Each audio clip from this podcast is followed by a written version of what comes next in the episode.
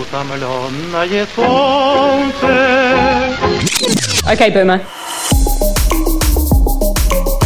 Не окей, бумер. Всем привет, это подкаст «Не окей, бумер». Я Даша Орлова, психотерапевт Юлия Дердом. Юль, привет. Привет. В этом подкасте, я напомню, мы разбираем проблемы, которые объединяют целое поколение, поколение миллениалов. Э, очень важно, друзья, чтобы вы на нас подписались. Если вы этого не сделали, сделайте это прямо сейчас. Э, ставьте колокольчики, если вы, например, в Spotify, чтобы следить за свежими выпусками. Э, ставьте нам оценки хорошие, оставляйте комментарии. Это очень важно для того, чтобы наш крутейший проект жил. Окей, okay, Бумер.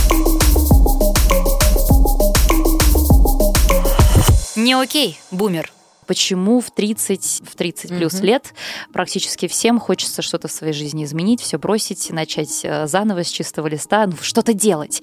Я, кстати, вспомнила недавно э, сериал «Друзья» на эту тему. Mm-hmm. У них там в седьмом сезоне, по-моему, это 14 серия, Рэйчел э, свое 30-летие празднует. И там весь эпизод посвящен тому, как герои пытаются справиться каждый, кто как может, со своим 30-летием. Там Рос покупает себе красную гоночную машину, кто-то увлекается вином и так далее далее. Вот скажи мне, Юль, э, у всех ли бывает этот кризис, и, может быть, нам просто внушили, что в 30, там, 35, у кого-то позже что-то должно в жизни происходить, и поэтому нам всем ближе к этому рубежу кажется, что с нами что-то происходит. Пора нервничать. Да, Пора нервничать. Это так работает? Кризис бывает точно совершенно у всех, но нам тут надо с вами поговорить о том, а что вообще такое кризис. Потому что когда я говорю о том, что у всех бывает кризис, или ладно, я психологи, присоединюсь к общей массе, говорят о том, что бывает кризис, у нас возникают совершенно драматические картинки. Кризис – это перелом, это внутренний конфликт, это возрастание тревоги, это растерянность, это апатия.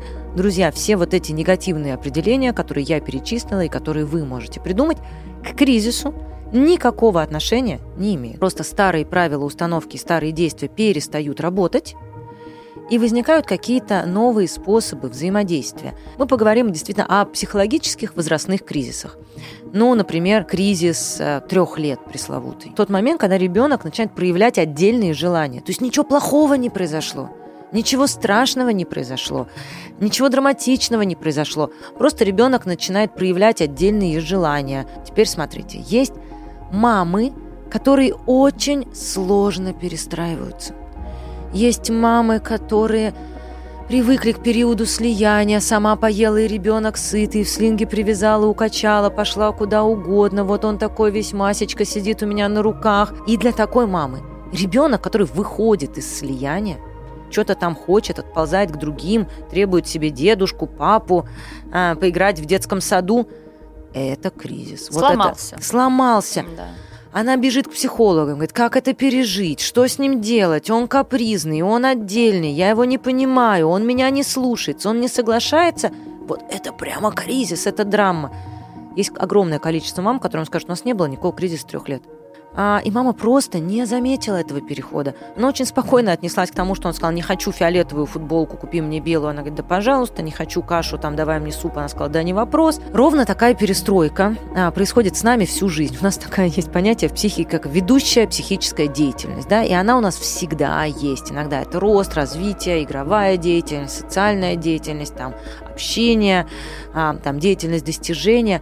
В 35-40 лет – действительно происходит ну, очередная некая перестройка психики. Очень важно сказать, что если первоначальные кризисы и перестройки, они так хорошо описаны и так посчитаны по годам, потому что они в первую очередь обусловлены созреванием мозга и нервной системы, то дальше все эти кризисы в цифрах очень условны, потому что мы говорим скорее о внутреннем созревании психики. И у нас есть такая задача к 20-35 годам, это, в общем, себя найти.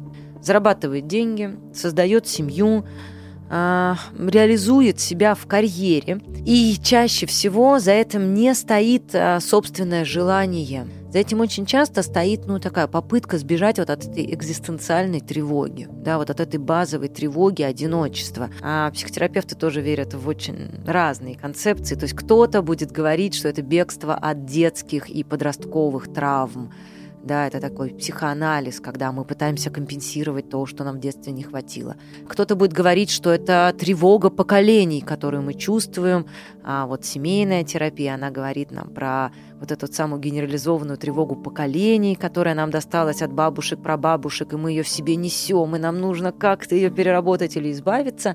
Экзистенциальная психотерапия нам будет говорить про врожденные, базовые, экзистенциальные, жизненно важные страхи, и непереносимые одиночества нашей психики, такие как э, бессмысленность существования, страх одиночества, страх смерти.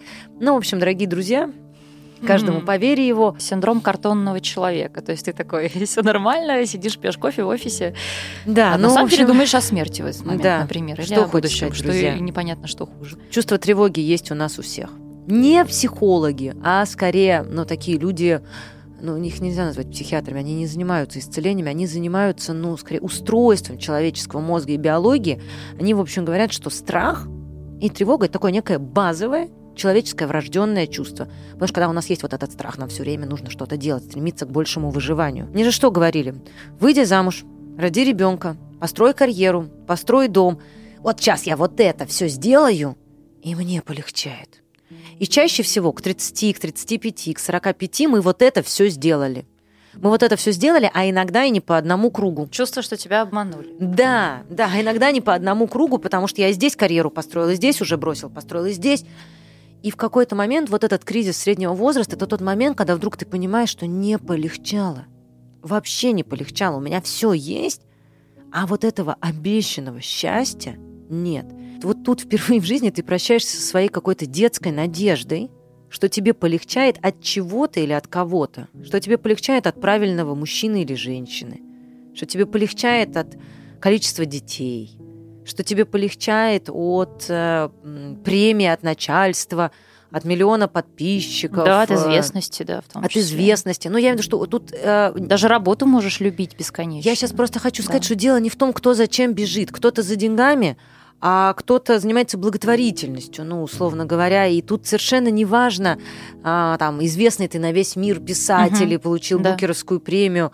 Вот в какой-то момент, что бы ты ни сделал, ты понимаешь, что не полегчает. И тогда меняются правила. Вот ровно как в детстве меняются эти правила.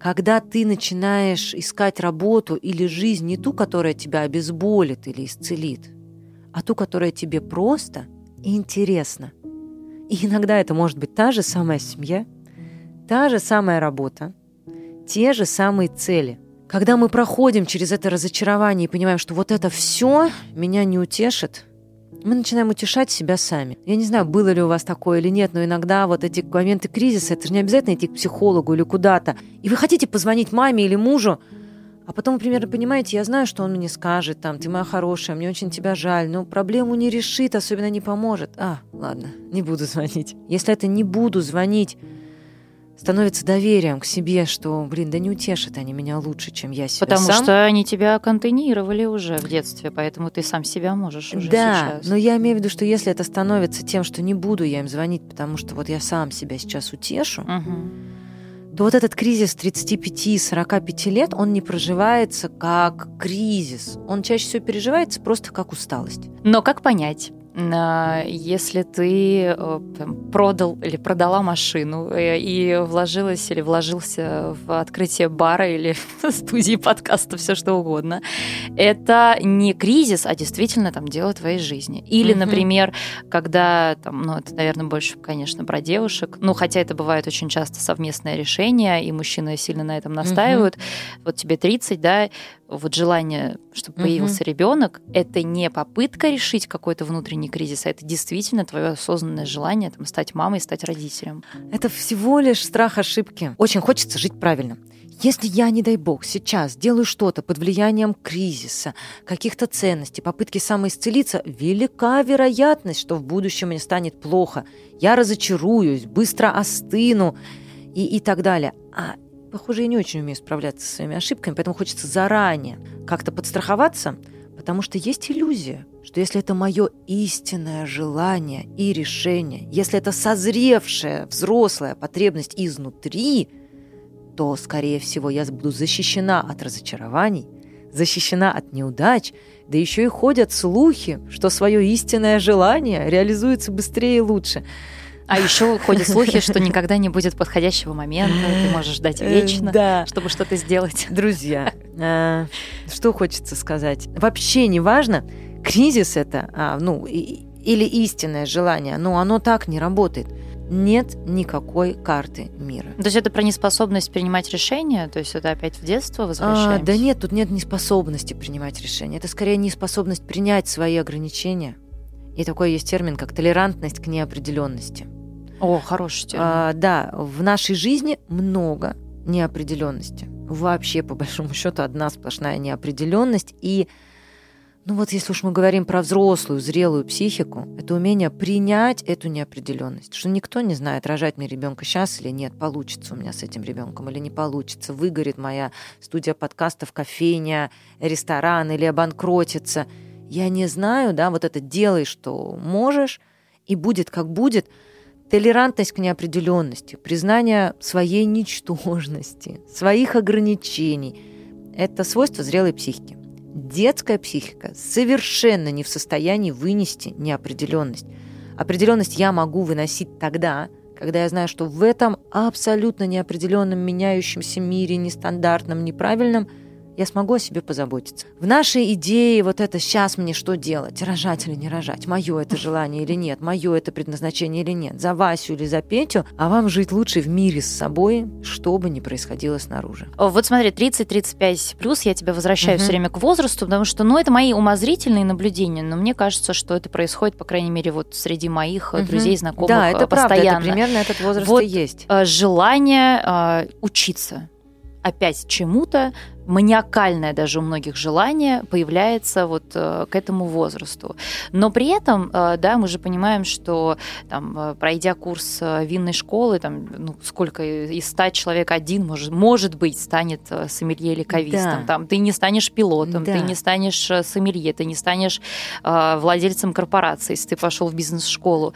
Вот это разве не граничит с разочарованием? Вот это ровно то, о чем я и говорю, что в какой-то момент возникает потребность двигаться туда не потому, что это будет твоей профессией, ты заработаешь денег и что-то себе. Это перестает быть тревогой. Это становится удовольствием. Мне просто интересно вино, я хочу этому учиться, я хочу развиваться. Тут как раз, когда это маниакальное желание и потребность, я без учебы не могу, мне срочно надо, мне надо куда-то деть, ну, кризис 35-40 лет не пройден. Это, по сути, такое же невротичное, еще такое детско-подростковое желание чего-то добиться. Хорошо, а, не получилось заработать как психолог, заработаю как сомелье, не получилось как сомелье, выучусь на автопилота. Друзья, кризис 45 лет не пройден. Пройден этот кризис, когда, окей, это может не стать моей профессией. Это может не принести мне денег. Это вообще особенно ничего в моей жизни не изменит.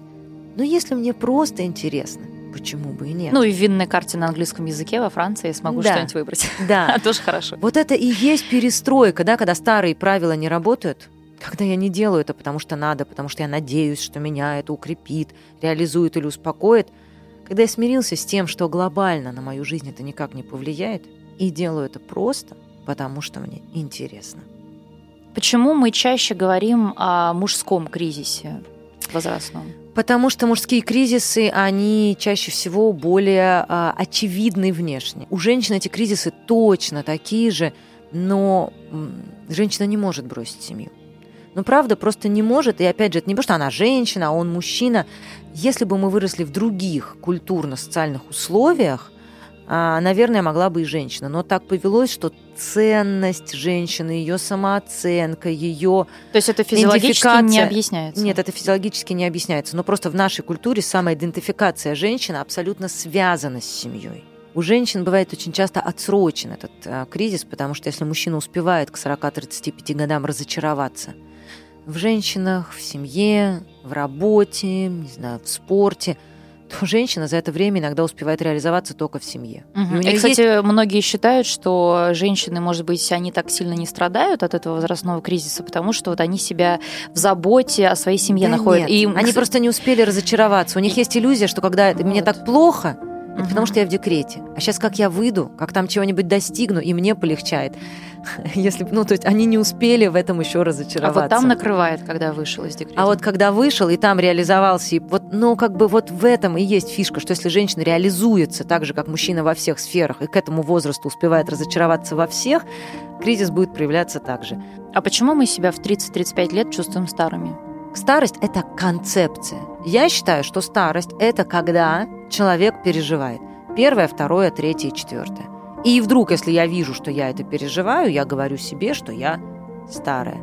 Что там за концепция старости у этого человека в голове? Почему он считает, что она наступила сейчас? Это очень сложный вопрос. Ну, это как могу... мем из интернета, да? Я э, страдающий миллениал. Я все ждал, когда я стану старше, чтобы уже начать гнобить старшее поколение, обвинять его. И не заметил, как все начали обвинять вокруг меня во все.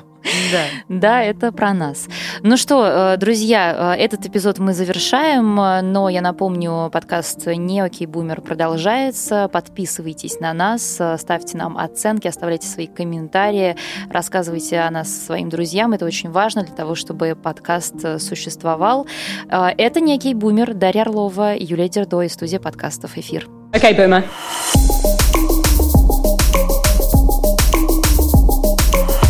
Не окей, бумер.